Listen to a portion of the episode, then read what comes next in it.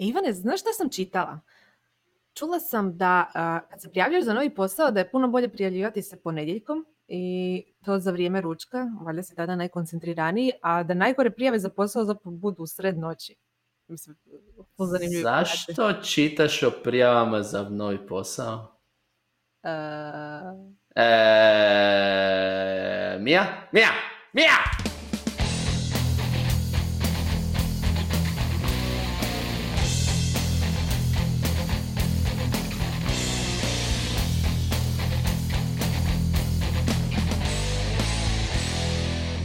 Dobrodošli u novu epizodu Netokracija podcasta. Da, ja ovaj put govorim uvod, Ivane. Preuzimam lead.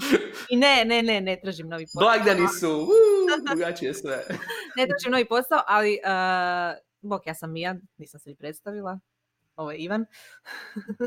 Ivan će mahnuti za one koji ne gledaju. Uh, ova epizoda za sve one koji su si za Božić možda poželjeli novi posao ili možda nove radne kolege pa će se baviti zapošljavanjem u idućoj godini. Poklanjam vam savjete i informacije, a vašim poslodavcima vrijeme bez vas. ne, ne, ne, se. I oni će dobiti dobre savjete, i oni će dobiti dobre savjete, i oni će dobiti dobre savjete da znaju kako vam naći zamjenu.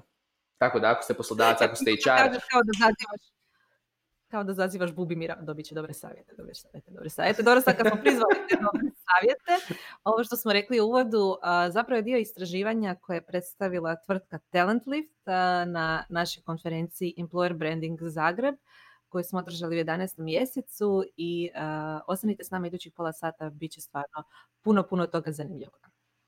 Tako, i u ovoj epizodi s nama će biti Nikola Biondić, koji je suosnivač Talentlifta, koji će reći isto tako neke zanimljive podatke iz tog istraživanja, pa ćemo lijepo otkriti sve nešto zanimljivo. E sada, for u tome, prije nego što krenemo, da su meni podaci ovi jako, jako zanimljivi, zato što nikada, nikada se do sad nisam prijavljivo za posao, jer nikada, nikada nisam radio za nekoga. Ovaj, da, ti si stvarno lišan tog iskustva koje često vrlo mučno i vrlo zahtjevno, ali mislim da je dosta vrijedno da bi znao kroz što sve zaposlenici prolaze, pogotovo zato jer imaš zaposlenike i organiziraš uh, natječaje za posao.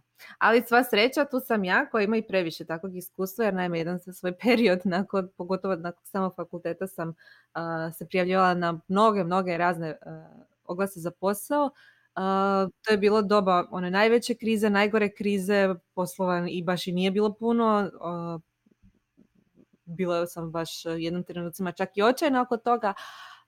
često nisam znala ni što očekivati od samog procesa zapošljavanja i praksa od tvrtke do tvrtke su bile potpuno drugačije, tako da vrlo, vrlo zanimljivo iskustvo i sada kada organiziramo natječaj za posao se trudim što više olakšati svima proces i onima koji se prijavljaju za posao i nama samima koji moramo raditi tu selekciju. A možda bi bilo dobro da objasnimo što je zapravo Talent Lift i kako on pomaže uh, upravo tom Tako. procesu. Pustimo zapravo Nikolu da sam predstavi svoju firmu. Nikola? Moje ime je Nikola Biondić, ja sam tehnički direktor i suosnivač Talent Lifta. Podatke smo skupili na sljedeći način. S obzirom na to da je Talent Swift zapravo applicant tracking sistem, odnosno ATS, sve radnje koje i naši korisnici i kandidati na stranicama karijera naših korisnika rade, se logiraju u naš sustav. Dakle, jednostavno imamo log, odnosno na hrvatskom je to bio dnevnik, sustava koji bilježi sve akcije. To je zapravo dovoljno podataka da možemo odraditi analizu na način kako smo odradili za predstavljanje na EB konferenciji. Kada bismo htjeli raditi možda još neke malo dublje analitike, e, u tom slučaju bismo morali korisnike tražiti pristanak za pristup baš njihovim podacima, međutim ovi naši podaci sustava su bili sasvim dovoljni da odradimo ovaj tip analitike koju smo prezentirali na konferenciji. Kao što sam rekao, TalentLift je Applicant Tracking System, odnosno ATS, dakle sustav za praćenje aplikacija i uz to je još recruitment marketing platforma, dakle to su dvije bitne stvari koje su povezane u jednu platformu. Applicant Tracking System služi za praćenje svih aplikacija na sve poslove, služi za komuniciranje sa kandidatima putem raznih kanala, komuniciranje i kolaboraciju sa kolegama u timu, služi za samo kreiranje poslova, za distribuciju tih oglasa na razne oglasnike, odnosno job boardove, društvene mreže i, i slične kanale. Zapravo alat za praćenje cijelog procesa zapošljavanja. On, on pomaže poslodavcima da strukturiraju i organiziraju cijeli taj svoj proces, jer obično se prijave drže u razno raznim oblicima na Google Drive, u Excelicama, pa se životopisi čuvaju zasebno i slično. Ovo je sustav koji sve to integrira na, jednom mjestu i zapravo olakšava pristup svim podacima. Ima jako moćnu tražilicu na svim tim podacima, tako da korisnici mogu jako lijepo i fino filtrirati kandidate. A ovaj drugi dio recruitment marketinga je ono o čemu se zapravo sad najviše govori, što je vezano uz taj employer branding i, i konferenciju koju smo imali prošli tjedan. Uh, dakle, korištenje marketinških alata, ali ne u svrhu privlačenja klijenata, nego u svrhu privlačenja kandidata. Dakle, korištenje tih nekih marketinških tehnika od počevši od stranice karijera, počevši od definiranja svog brenda i oglašavanja tog brenda, distribucije oglasa na razne kanale, prikupljanje prijava na jedno mjesto, sve to povezano u jednom alatu i zapravo taj marketing jednostavno služi tome da klijent pokuša dobiti što više prijava kandidata u svoj sustav, na svoje poslove. I sad znamo šta je Talentliv, znamo šta rade, ono što je meni zanimljivo bilo kod tog zapravo istraživanja je što su svi podaci, znači to nije istraživanje u onom klasičnom smislu, to smo imali pitanje na Employer Branding Zagreb konferenciji, to nije istraživanje koje sad, aha, uzeli smo uzorak, napravili anketu i tako dalje, to su stvarni podaci temeljeni zapravo na uh, svim korisnicima koji su se prijavili putem Talent Live sustava. Znači, sami podaci su zapravo 100% točni, to nije mišljenje korisnika, to je ono što se zaista dogodilo i toliko je zanimljivo. Znači, ono, real time data nema. To je, to je nešto što zapravo jako malo viđamo u Hrvatskoj, a kod ovih podatka je izuzetno, izuzetno relevantno. Tako da zapravo možemo lagano krenuti sa nekim od najzanimljivijih uh, stavaka. Kao što sam ja rekla zapravo u uvodu, uh, postavlja se pitanje zapravo kada se prijavljujemo uopće za posao. Um, I ono što se pokazalo je da se kandidati najčešće prijavljuju, što ja nikad ne bi predvidio iskraćeno, od 11 do 13 sati. Znači za vrijeme gableca, za vrijeme ručka. Da, to je možda zanimljivo jer uh, pretpostavljam da je onda većina tih ljudi već zaposlena negdje drugdje i koriste svoju pauzu za ručak ne bi li se kvalitetno prijavili za neki drugi posao. Uh, što samo pokazuje kolika je važnost uh, nekakvog employer brandinga i uh, njegovanja onog kadra koji imate, jer se on za dok radi kod vas prijavljuje negdje drugdje. Tako da, da, da, da treba svakako paziti na to. Da čujemo šta Nikola misli.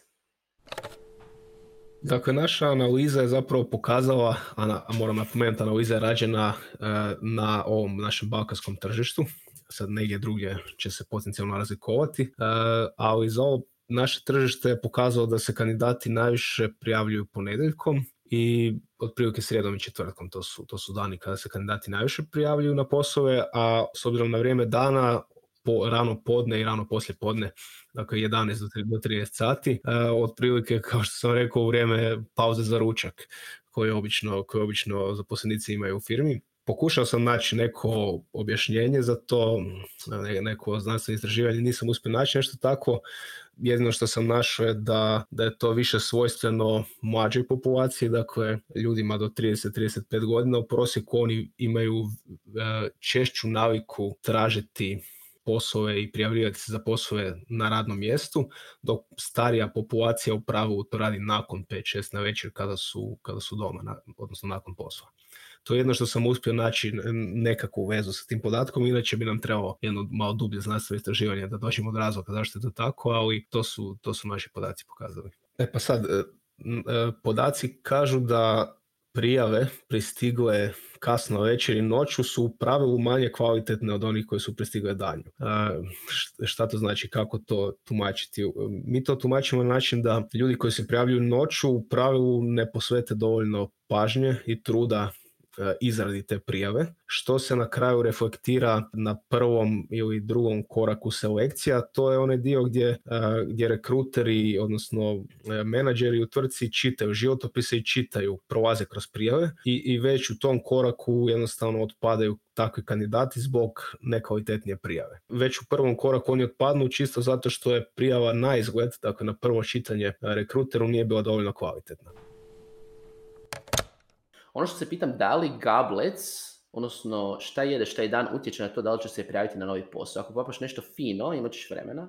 Ako ješ na sastanak posao, baš ne možeš se prijaviti. A to je bilo neko istraživanje koje moramo provesti u nekom trenutku. Ok, što jedete dok se prijavljujete za posao? Molim vas, pišite nam u inbox info.netokracija.com da dobijemo i tu vrlo vrijednu informaciju. Tako je. Također kolegi iz Podravke, ako želite da to bude powered by Fini Mini, javite se na ovo, znate ga. Ovo nije sponsorirano. Ovo nije sponsorirano. ono što je meni e, bilo posebno zanimljivo, a što smo dobivali čak i pitanja na društvenim mrežama kad smo to prenosili, je da se e, najlošije prijave događaju po noći. To je poprilično mm, zanimljivo. Da, da. moja prijava bi sigurno bila loša da je po noći, zato što kao što ti mi ja dobro znaš, moj mozak ne radi za šest sati. Da. Tako da vjerojatno ne bi ni u netokraciju upao. Da, da, vjerojatno ni univerzalno pravilo, evo ja sam više noćna ptica nego Ivan, pa e, čak i neki od svojih najkvalitetnijih radova koje sam napravila su nastali u neko doba noći. ali možda je bolje kad i radite nekakav zadatak ili ispunjavate prijavu, ako ste već noćna ptica, popuniti ju po noći, ali ne predati odmah, nego pričekati e, sutra dan da još to stignete jednom pregledati. Ali imam e, dokaz zašto noćne aktivnosti koje se tiču bilo prijava za posao, a bilo online shoppinga možda bi nisu baš najbolje jer su najčešće impulzivne. Dakle, ležite u krevetu, scrollate po mobitelu i kažete o, ovo je nešto zanimljivo, bilo da je neka glupost sa aplikacije kao što je Wish ili AliExpress ili nekakav ogledan posao, pa to na brzinu popunite možda i dalje s mobitela ili tableta i naravno da to neće biti jednako kvalitetna prijava kao ono da ste sjeli doista za ručak i popunili tu prijavu baš kako treba. znači zapravo kao kod pisanja članaka, što smo već imali u jednoj epizodi, dajte si vremena, ne morate odmah. Da. Možda možete i dati nekome drugome da pregleda i da vam da konkretan savjet. Sam, mislim da je najgora stvar koja se može napraviti impulzivno popuniti, tu prijavu i reći šta bude bit će. Da. Ono što je zanimljivo zapravo što sa strane poslodavca to isto onda pokazuje, aha, ok, u neku ruku znamo kakve prijave dobijamo u koje, u koje doba. E mhm. sad, ono što možete raditi na večer, ako već nećete se prijaviti, a opet želite malo se baviti time, možete ići na stranice poslodavaca i ono, tražiti informacije. I zapravo tu imamo jednu jako zanimljivu informaciju koliko uh, kandidati vremena troše uh, na stranici karijera. A to će nam naravno reći Niko.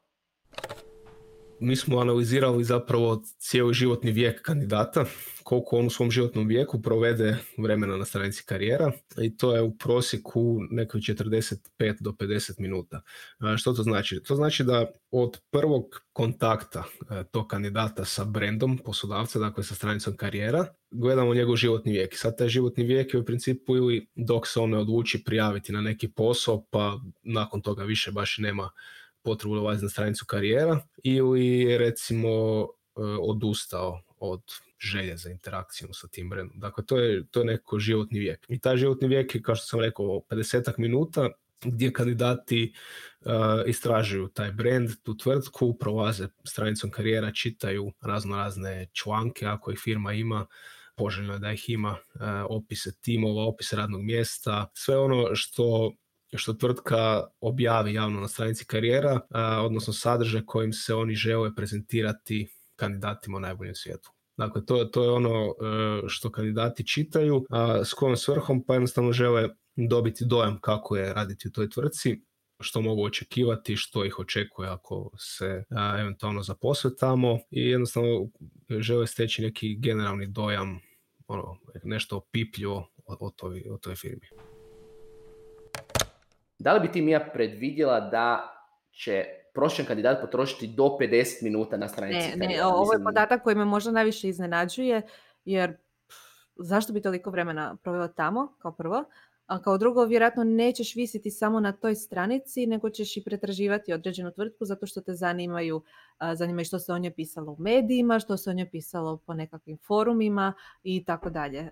Dakle, to vjerujem da je 50 minuta, ako je ovaj podatak točan, a je, jer znamo da dolaze podaci, Znači, nije mišljenje. Nije samo 50 minuta a, vrijeme koje je osoba provela istražujući tu tvrtku, nego 50 minuta koje je provela na stranici te tvrtke ili na stranici karijera, a, ovisno gdje se ta stranica nalazi. I još je vjerojatno dodatno potrošila baš neki broj minuta istražujući tu tvrtku na drugim mjestima. Tako da, wow, to je doista ono, vrijedan podatak.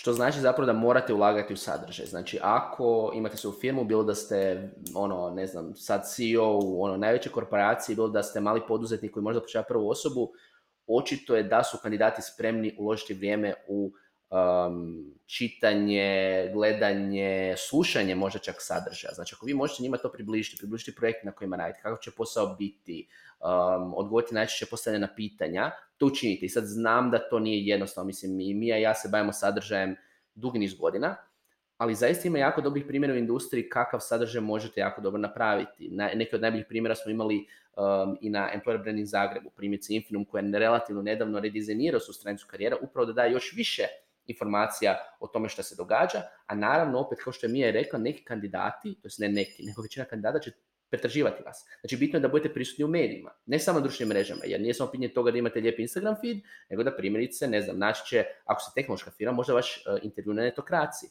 I opet ću uložiti neko vrijeme da vas upozna. Točno to. I upravo je to za one koji možda nisu sigurni što pojam employer branding označava je sve ovo Ivane što se ti nabrojao i puno više od toga. Dakle, to je uh, prilika da zaposlenici i potencijalni zaposlenici dobiju uh, informacije o tvrtki kroz owned kanale, znači to su oni kanali koje tvrtka posjeduje, njihova web stranica, njihove društvene mreže. Uh, paid kanali su nekakva mjesta gdje se ta tvrtka oglašava, bilo da je riječ o nekakvom oglasu za posao najobičnijem ili nekakvom native sadržaju na portalima i tako dalje.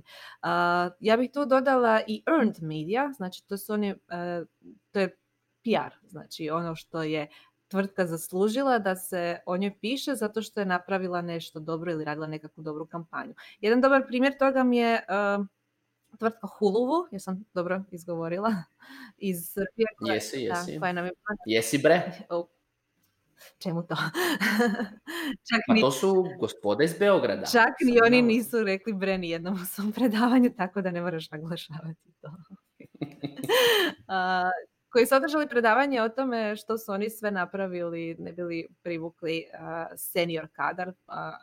stavit ćemo i link u opis ovog videa ili podcasta gdje, gdje nas već slušate i na taj članak, zato što je dosta zanimljivo ono što su oni radili a to je dakle pokušavali su privući senior kadar uh, uz korištenje nekakve svojevrsne maskote osobe koja je bila matori i čak su pokrenuli nehotice uh, modni brand matori sa majicama, sad su dodali i matoru i tako dalje. I oni su baš zahvaljujući tome što su imali tako originalnu i tako kreativnu kampanju dobili puno PR-a, odnosno tog earned media prostora tako da je o njima pisala i Netokracija i drugi mediji, mi smo ih doveli na našu konferenciju pa smo opet pisali o njima i opet su drugi mediji pisali o njima i glas se jednostavno sve dalje i dalje čuje samo zato što su napravili nešto jako, vrlo, jako kreativno. I to sve kad skupimo na jednu hrpu se zove employer branding, dakle brandiranje u svrhu zapošljavanja, odnosno privlačenja najbolje kadra za tu tvrtku. Tako. U ovom slučaju, again, ako kandidati troše 50 minuta u prosjeku samo na vašoj stranici karijera, bolje na toj stranici karijere nešto imate. Nije dovoljno samo staviti par oglasa za posao, tri crtice i reći imamo stolni tenis i kod nas radi se zanimljivi projekt. Što bi ti rekao da bi svaka stranica karijera jedne tvrtke trebala sadržavati?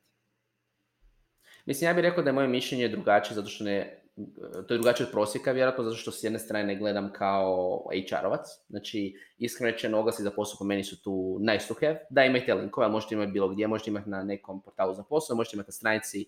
Oglasi za posao realno su relativno irelevantni. Uh, sve dok ne privučete zaista ljude. Ono što po meni je tu najbitnije je s jedne strane naravno opisati kulturu firme i to na neki iskreni jasan način, ne na lijepe fotke i dvije crtice, nego zaista da ljudi dobiju osjećaj. Jer što je fora, vi ćete imati neke koji zaista vole čitati, imat ćete neke koji vole scrollati, imat ćete neke koji vole video. Vi sve te formate morate um, podržati na neki način. Meni je jako žao što zapravo u doba kada znamo da većina kandidata dolazi preko mobilnih uređaja na stranice karijera, znači na intokraciju isto, to na četiri, dođe mobilni telefon. Da, da, više od pola. Ja želim stranicu karijera koja mi primjerice otvara video. Ako dolazim na večer i želim se opustiti, zašto, ali i zaista nije šala, zašto se ja ne mogu pustiti čitajući ili gledajući o firmi u kojoj se potencijalno želim zaposliti. Previše tih. Imaš perspektivu osobe koja se nije prijavljivala na posao, tako da i to treba uzeti u obzir. Ja mislim da su oglasi za posao doista važni, a ako, ako pogledamo nekakve, recimo Facebook grupe, uh, gdje se pokušava privući nekakav kadar oglasima za posao, svaki oglas za posao se secira do najmanjeg slova ili interpunkcijskog znaka, tako da uh, i da, tu navodimo uh, grupu Developers Hrvatska. Ne. šta god napišu na koji način. nema oglasa za posao. Se. A joj, pardon, develop, IT Jobs, IT, IT Jobs. Sad će me Kladarić prozvati. Ne, Ivane, kriva grupa, to je ona druga. E, ali meni je to ok. Dakle, ta ciljana skupina, odnosno developeri su pokazali jasno u mnogim primjerima što oni traže od oglasa za posao, a to je što manje tih nekakvih fluffy stvari, znači kultura firme i tako dalje. Njih zanima konkretno tehnologije na kojima će raditi mogućnosti napredovanja, plaća, barem okvirna i e, tako neke vrlo konkretne stvari. To ne znači da ne možete sve ovo što je možda manje fluffy prikazati na nekim drugim kanalima, primjerice na Instagramu e, tvrtke, na samom blogu i tako dalje. E, ono što treba imati na umu oko ciljane skupine, čak i ako ona tvrdi da neke informacije ne želi ili su im šuvišne, ne znači da zapravo podsvjesno ne žele znati kakva je atmosfera u toj tvrtki, na kakvim projektima se radi, što se radi izvan posla, da li se nešto radi, jer svi imamo različite navike, očekivanja i tako dalje. Neki vole ići redovito na team building i družiti se s kolegama, neki žele nakon radnog vremena ne čuti i ne vidjeti nikoga od kolega i to je sve u redu i vi ćete privući kadar onako kako ćete privući sukladno onome kako se ponašate, a to morate pokazati na društvenim mrežama i na drugim mjestima. U svom slučaju stavite sadržaj, dojajte sadržaj i sve ostalo.